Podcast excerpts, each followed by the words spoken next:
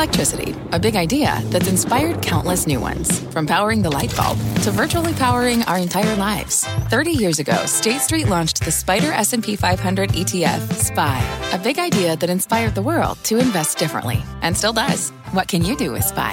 Before investing, consider the fund's investment objectives, risks, charges, and expenses. Visit ssga.com for a prospectus containing this and other information. Read it carefully before investing. SPY is subject to risks similar to those of stocks. All ETFs are subject to risk, including possible loss of principal. Alps Distributors, Inc. Distributor.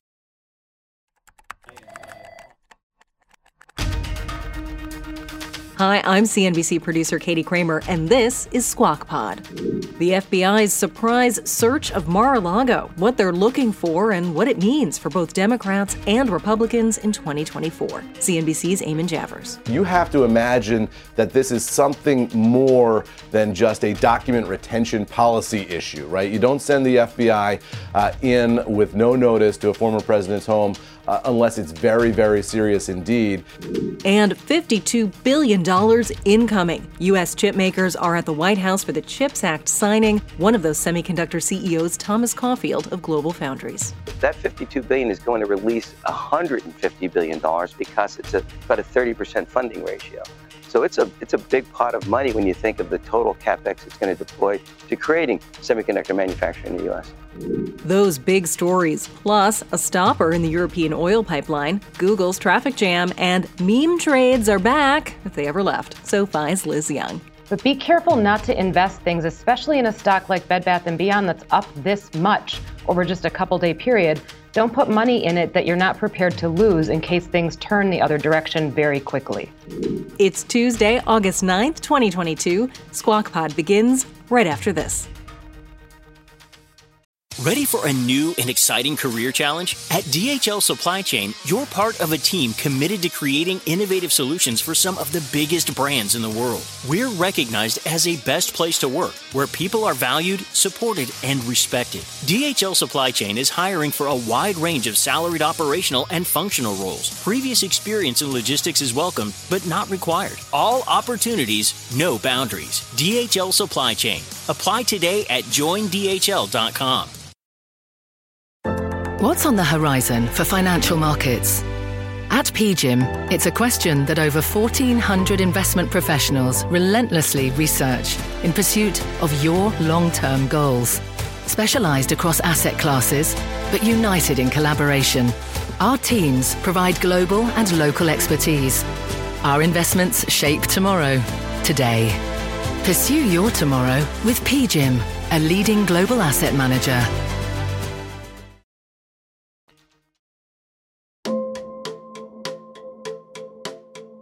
Welcome back to Squawk Pod. And we start with a dramatic headline today. The FBI conducted a search of Donald Trump's Mar a Lago home in Florida, the former president said in a statement released Monday evening. He was at Trump Tower in New York City and did not answer reporters' questions as the initial details emerged. Mr. Trump, can we get your reaction to the raid? It is the first time the FBI has ever searched the home of a former U.S. president, and this represents an escalation in federal law enforcement's attention on Trump after months of speculation about whether Attorney General Merrick Garland would pursue a formal investigation into the former president for his role in the January 6th riot at the U.S. Capitol. Garland spoke to NBC's Lester Holt last month. You said in no uncertain terms the other day that no one is above the law. Yeah. That said, um, the indictment of a former president, of a perhaps candidate for president, would arguably tear the country apart. Is that your concern as you make your decision down the road here? Do you have to think about things like that? Look, we pursue justice without fear or favor. We intend to hold everyone, anyone who was criminally responsible for the events surrounding January 6th or any attempt to interfere with the lawful transfer of power from one administration to another accountable. That's what we do. We don't pay any attention to other uh, issues with respect to that. So, if Donald Trump were to become a candidate for president again, that would not change your schedule or, or how you move forward or don't move forward? Uh, say again that uh, we will hold accountable anyone who is criminally responsible for attempting to interfere with the transfer, legitimate, lawful transfer of power from one administration to the next. To obtain a search warrant, investigators must show probable cause that a crime has been committed and there is related evidence in the location they want to search. Then, clearly, a judge must approve it. There is still a lot we don't know about the FBI search at Mar a Lago. We have some basic confirmation about it all from federal law enforcement in Florida, but what are they looking for? Sitting in today on Squawk Box are Brian Sullivan and Kayla Tausche. Joe, Becky, and Andrew are off. The inmates are running the asylum. It's great. Let's do it. It's going to be fantastic. Here's Eamon Javers with those two and the details we have on what happened at Mar a Lago. The former president himself is the one who broke the news on his social media site. He said that Mar-a-Lago is, quote, under siege, raided, and occupied by a large group of FBI agents.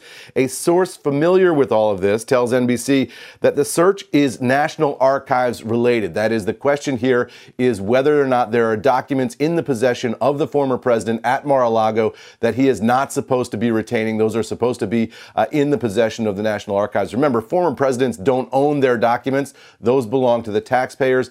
That seems to be what's at issue here. What we don't know is what's in those documents and why there's such urgency on the part of the FBI to get them back. Apparently, the FBI has decided uh, at a very, very high level uh, that this is extraordinarily important and important enough to take this dramatic step. I talked to a former Department of Justice official yesterday just to get a sense of what would have had to have happened inside the Department of Justice in order for a search like this to be authorized. This former DOJ official telling me that that to get a warrant for this search, investigators would have had to have overwhelming evidence. And the official said, if you're going to drop that kind of paper, you'd better be damn sure your T's are crossed and your I's are dotted and everything is double checked. So, an enormous amount of political scrutiny on this uh, search before it took place. And you can imagine now, guys, we're going to see an enormous amount of political scrutiny outside the DOJ and the FBI as Republicans are now rallying to the defense of the former president. You're seeing a lot of the former president's critics saying it's about time that the Department of Justice took this action. It's immediately being viewed through a political lens, and the FBI would have know, seen that coming uh, when they decided to do this, guys. Back over to you. And already warning what would happen if Republicans retook Congress in November for the Attorney General telling him to keep his documents. But, Eamon, back in February, the Washington Post reported that the National Archives had asked the DOJ to open an investigation into some of these documents, like 15 boxes, I think they reported, had been taken from the White House to Mar-a-Lago. But from what you know, is it more about just having those documents in the government's possession because they belong to the archives, or is it what's actually in the documents themselves? Well, we don't know exactly. I mean, these are classified documents uh, and the content of those uh, may be at risk here. I mean, there could be a sense on the, part of the, uh, on the part of the Department of Justice that the actual information in the documents is at risk if it's being kept at Mar-a-Lago, uh, not being kept, you know, in the hands of the federal government. We, we just don't know at this point. But you have to imagine that this is something more than just a document retention policy issue, right? You don't send the FBI uh, in with no notice to a former president's home uh, unless it's very, very serious indeed. Uh, and that sort of opens the realm of speculation as to what the classified information in, in these documents actually is. We just simply don't know at this point, Kayla. And what we're going to see now is this political process explode uh, as people who are defending the former president rally to his side, uh, as critics of the former president make their points. Uh, behind the scenes, though, will be this parallel law enforcement and legal process. And that might not be public for some time. We might not have a very good sense of exactly what happened here for, for weeks or even months. My guess is, Eamon, that uh, President Biden and other Democratic leaders are going to be out of their minds here because now this is all going to be the headlines. The Inflation Reduction Act, Build Back Better, whatever you want to call it, that's going to be off the headlines. I mean, no one's going to be talking about this and the CHIPS Act. They're going to be talking about the Trump raid. Um, so that's kind of a hit right. there. And look, politically, Brian, politically, I was just going to say, I mean, you do wonder whether this hastens the former president's decision about whether or not to run again in 2024. He'd already been talking about this idea of announcing that he's running again in the next presidential cycle before the midterms even happen. That's something that not a lot of Republicans were, were happy about uh, because they wanted all the attention on the midterm candidates, the Republicans running for office this fall. Uh, Trump was already contemplating taking some of the oxygen, oxygen out of that by announcing for president early. Uh, you would imagine that he has now an incentive to announce for president because then that immediately puts this in a political box uh, and it immediately hamstrings some of what the DOJ and the FBI can do here investigating this. And as NBC reported, uh, the FBI had given advance notice to the Secret Service, so they were aware that this was going to be taking place. Eamon Javers, thanks so much this morning. Do we have any idea, Kayla, when we will get more information? You have now, you know, either you want to call it raided or conducted a search, whatever term you want to use, a former president's home they're going to have to share some information, I would imagine, soon, especially in today's media environment. What do you think? Well, I think the Trump family has been disclosing most of the information that it wants to disclose. The president, the former president, first announced this on social media. Eric Trump on Fox News announced last night that it was related to the National Archives. So we're getting a lot of on the record confirmation from the family itself about what is going on here. And uh, ostensibly, that's where we are going to be getting a lot of information until and unless the Department of Justice decides to release some of it or crack reporters like those at the Washington Post who first broke this story back in in February get their hands on some. I've got it, and too. you cover. I'll ask you to editorialize because you cover the White House, of course, so well. I've got to imagine that the White House is probably. People say the Democrats are going to cheer this. I don't see that because I see this has been a, a moment where the president and his team have had some much needed wins. The CHIPS Act being signed today, Taking out the leader of Al Qaeda? Taking out the leader of Al Qaeda, the Inflation Reduction Act slash Build Back Better likely being signed on Saturday. A monster and now jobs this, number? Great jobs number. This just takes all the wind out of the coverage sails on those things because I guarantee you on the other channels this morning, there's just going to be talk about the rate. Once again, Trump sort of eats the air out of the media room. You know, there's also been a discussion among the president's team, the current president, President Biden, about when to file paperwork to run in 2024, if in fact that is the plan, uh, and what impact this, if anything, yeah. will have on that decision and the timing of that, both for President Biden and the former president, too. Yeah. President Biden signed the bipartisan CHIPS Act into law today. It's a big win for the semiconductor industry, directing tens of billions of dollars toward manufacturers and $200 billion towards research. CEOs from the chip and car industries showed up at the White House to commemorate. We met the moment at this inflection point in history, a moment when we bet on ourselves, believed in ourselves and recapture the story, the spirit, and the soul of this nation. We are the United States of America, a singular place of possibilities. I'm not going to go sign the Chips and Science Act, and once again, I promise you, we're leading the world again for the next decades. This moment was a long time coming. And on our TV broadcast today, Brian Deese, White House National Economic Council Director, explained why it'll have an impact for a long time to come. The magnitude of this bill is roughly equal in real terms to the decade long investment to put a man on the moon, and we believe that uh, this will have a similar impact across, uh, across decades in terms of unleashing innovation and strengthening our manufacturing base here in the United States. On Wall Street, for the most part, the legislation is just as well received. Here's Jefferies tech specialist Jared Weisfeld. The CHIPS Act is undoubtedly a, a, positive for the semiconductor industry and for the US as we onshore a lot of jobs, a lot of manufacturing. You were dependent on Taiwan right now for leading edge uh, semiconductors. So think about the most advanced semiconductors that are being produced are coming out of Taiwan and it's a single point of failure risk. So what are we doing? We're bringing back jobs. We're bringing back manufacturing onshore benefits companies such as Global Foundries and Intel and Micron. The massive law is good news for U.S. chip makers like NVIDIA, whose stock just weathered a rough quarterly report and for Micron, which announced today, in light of the CHIPS Act, a $40 billion investment in the U.S. through the rest of the decade, creating possibly tens of thousands of jobs. The chief executives of both of those companies were at the White House for the bill signing today, as was our next guest, CEO of chipmaker Global Foundries, Thomas Caulfield. Here's Kayla Tausche. $52 billion uh, directly going to the industry in incentives, $24 billion in tax credits. But how long, Tom, will it take for the rubber to meet the road on that? How long will it take companies like yours to apply for, receive, and deploy those funds? I, I, first, I think that's a great question. I would, I would probably think somewhere over the next three to six months to actually start the application process because this is complex uh, work that needs to get done and it needs to be done well. Um, there are two phases of how you can add expansion.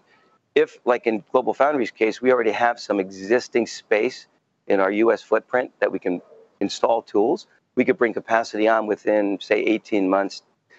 On the outside, two years. If you have to start, you know, putting a shovel in the ground, creating a facility, and then building that out, that could take much longer. That could take up to three years from today, given the fact that we won't start seeing funding or that alignment of funding for, say, three to six months. But the president and policymakers say that this will make the U.S. competitive. But Tom, what happens if after this after this becomes law and that money goes into the system, if companies like China and Taiwan and Singapore just increase their subsidies to the industry, what decisions would you make as an executive about where your supply chain is located?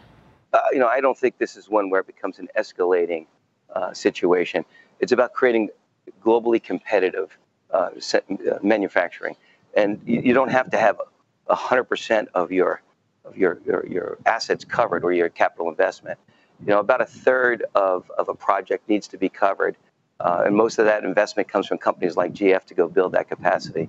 And I think that's going to be uh, the, the, real measure here. And you know, this 52 billion that you cited, remember that 52 billion is going to release 150 billion dollars because it's a, about a 30% funding ratio.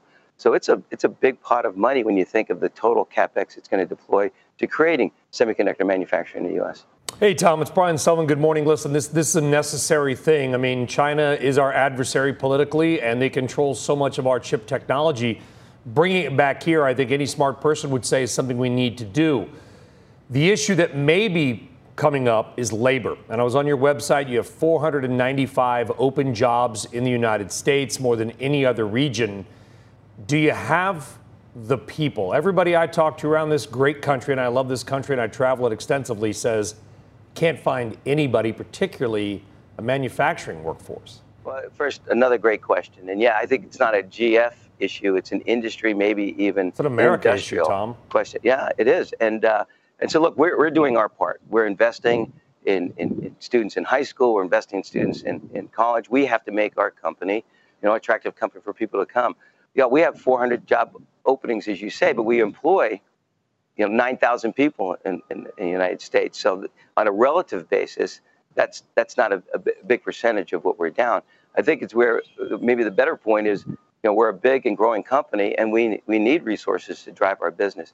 And I would say of all the supply chain issues we have, the longest range ones that we have to focus on every day is this: the talent and talent uh, management of. Uh, of creating talent and attracting talent to our industry. Well, we know you have a big day coming up in Washington, Tom. We appreciate you joining us ahead of time. You'll be joined by the CEOs of Micron, Intel, Lockheed Martin, HP, and many others there. And hopefully, we will see you soon. Dr. Tom Caulfield is the CEO of Global Foundries. Oil prices heading up slightly today due to European supply concerns. Russian crude flows through Ukraine to other European countries were halted last week due to sanctions on Russia from the country's invasion into Ukraine. Brian Sullivan has more. Russian oil has stopped flowing through a key pipeline that feeds into countries like Slovakia and Hungary. Allegedly, it has to do with lack of payment over the sanctions. Uh, basically, it's a pipeline. It's not a natural gas pipeline, it's an oil pipeline. Where none of those full European sanctions outside of these countries, the, the, the countries this pipeline feeds, are the countries like Slovakia and Hungary and the Czech Republic that got exemptions because they rely pretty much 100%. And they said, listen, our economies will And because they stop. otherwise would have opposed the embargo themselves. Yeah, because they, they would, countries would just stop. Yeah. And so they said, well, we, we, we don't like it. We have to take it. Flows through that pipeline have reportedly stopped, according to Russian news sources. We're not sure how long it will be, but right now we're seeing a pop in Russian oil. It sounds like Putin needs to be playing more and more games. Helima Croft was saying watch December 5th because that's when the European oil embargo goes into effect. But Russia could decide that uh, that they're they're going to start that even sooner. If they, they could just do it on their own unilaterally. It's what it's, the, it's 20% flow through the, Nat, the Nord Stream pipeline right now. 20% into Germany. Meme stocks on the move. Remember those? GameStop, AMC, Bed Bath & Beyond. Three stocks that have been part of the meme drama as investors drove these individual names higher, buying up shares and forcing short sellers who didn't believe in the meme magic to cover their losses, creating a short squeeze. Well, the retail investors, who are typically younger, socially savvier, and maybe a little nostalgic for the mall, seem to be jumping back into the market. The memes have seen a big resurgence in recent weeks. Since the June bottom for the S&P 500, AMC Entertainment, GameStop, and Bed Bath & Beyond have soared. In that time, the S&P has added just a little more than 10%. Yesterday, Bed Bath & Beyond jumped nearly 40% on what? No apparent news or catalyst for this attention. Midday Monday, Bed Bath & Beyond was the most searched for stock on Reddit's Wall Street Bets discussion board. So, What's behind it all? We heard today from Gunjan Banerjee, markets reporter at the Wall Street Journal's Money and Investing team, and Liz Young, head of investment strategy at SoFi. Here's Brian Sullivan. What do you make of this return? I mean, is this a big risk for these investors who might have been burned a couple times? Well, so I'll tell you a couple things that we're seeing on our platform. And when the first meme craze happened and then when the bear market happened, there was sort of this fear, and, and it was talked about a few times that what about all these new investors that came into the market and now experience their first bear market? Is it going to scare them out of investing? And even the meme stockers that got hurt in that, is it going to scare them out of investing? We conducted a survey of our members recently, and 74% said that even despite recent volatility, they still plan to invest as much or more in the next six months. So we can let that fear go. The individual investor, the retail investor is here to stay. Some of the other things that have been interesting, though, is we looked at the average daily volume. When you look at just by shares, the average daily volume in these three stocks, these meme stocks, it's two times bigger in August than it was in June and July. On our platform, it's four times bigger in August than it was in June and July. So the retail trader is definitely here. But here's what I would caution people on look, it's okay to kind of take part in some of this that ends up being the trendy conversation of the day, but be careful not to invest things, especially in a stock like Bed Bath & Beyond that's up this much over just a couple day period. Don't put money in it that you're not prepared to lose in case things turn the other direction very quickly. Yeah, Gunjan, you, you know, you wrote recently, I think it was maybe five weeks ago or something, how many of these tech stocks had become value names because they got just they got kneecapped so badly that their price to earnings ratios actually looked reasonably. I mean, we've kind of had this little market pop right now. What are what are you hearing about how people view tech generally right now? It's really interesting. I think retail investors, a lot of them have had diamond hands this year, and not just when it comes to meme stocks, which have cropped up from time to time, but especially tech. You know, individual investors' love of tech stocks has not cooled this year. We saw their purchases of tech stocks, think FANG stocks, think NVIDIA, Tesla, a basket of those. Buying activity hit a record, at least going back to 2014 in July, while those stocks were really getting crushed. So a lot of these investors have stepped in to buy those stocks at a discount. And we saw that yesterday. NVIDIA dropping around 6%, but that was one of the top buys for individual investors on the retail brokerage Fidelity. And finally today, oh my God, is Google down? How would we know? We can't Google it. Google appears to be back up and running this morning after what's being called a brief global outage late yesterday. Outage tracking website downdetector.com reported more than 30,000 users in the U.S. indicated problems with the search site. Others experienced problems in Japan, Canada, and Australia, but back online for the Googler. Now we can know stuff. Finally. People's collective How knowledge just vanished show? for so long. I, I prefer DuckDuckGo. I'm going to Bing it. And that's Squawk Pod for today. Squawk Box is hosted by Joe Kernan, Becky Quick, and Andrew Ross Sorkin. It's August and schedules are weird, so you didn't hear from those three today. We did something a little different on the podcast to give you the best news stories to keep you informed. Please let us know your feedback or thoughts anytime. You can send us a tweet. Our handle is SquawkCNBC. Thank you for following Squawk Pod wherever you listen to podcasts. And we'll meet you back here tomorrow.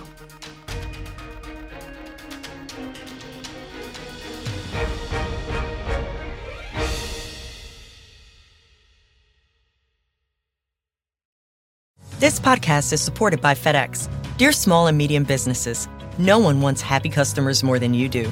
That's why FedEx offers you picture proof of delivery, packageless and paperless returns, as well as weekend home delivery to 98% of the U.S. on Saturday and 50% on Sunday. See the FedEx service guide for delivery information. FedEx Ground service is also faster to more locations than UPS Ground. See what FedEx can do for your business. Absolutely, positively FedEx.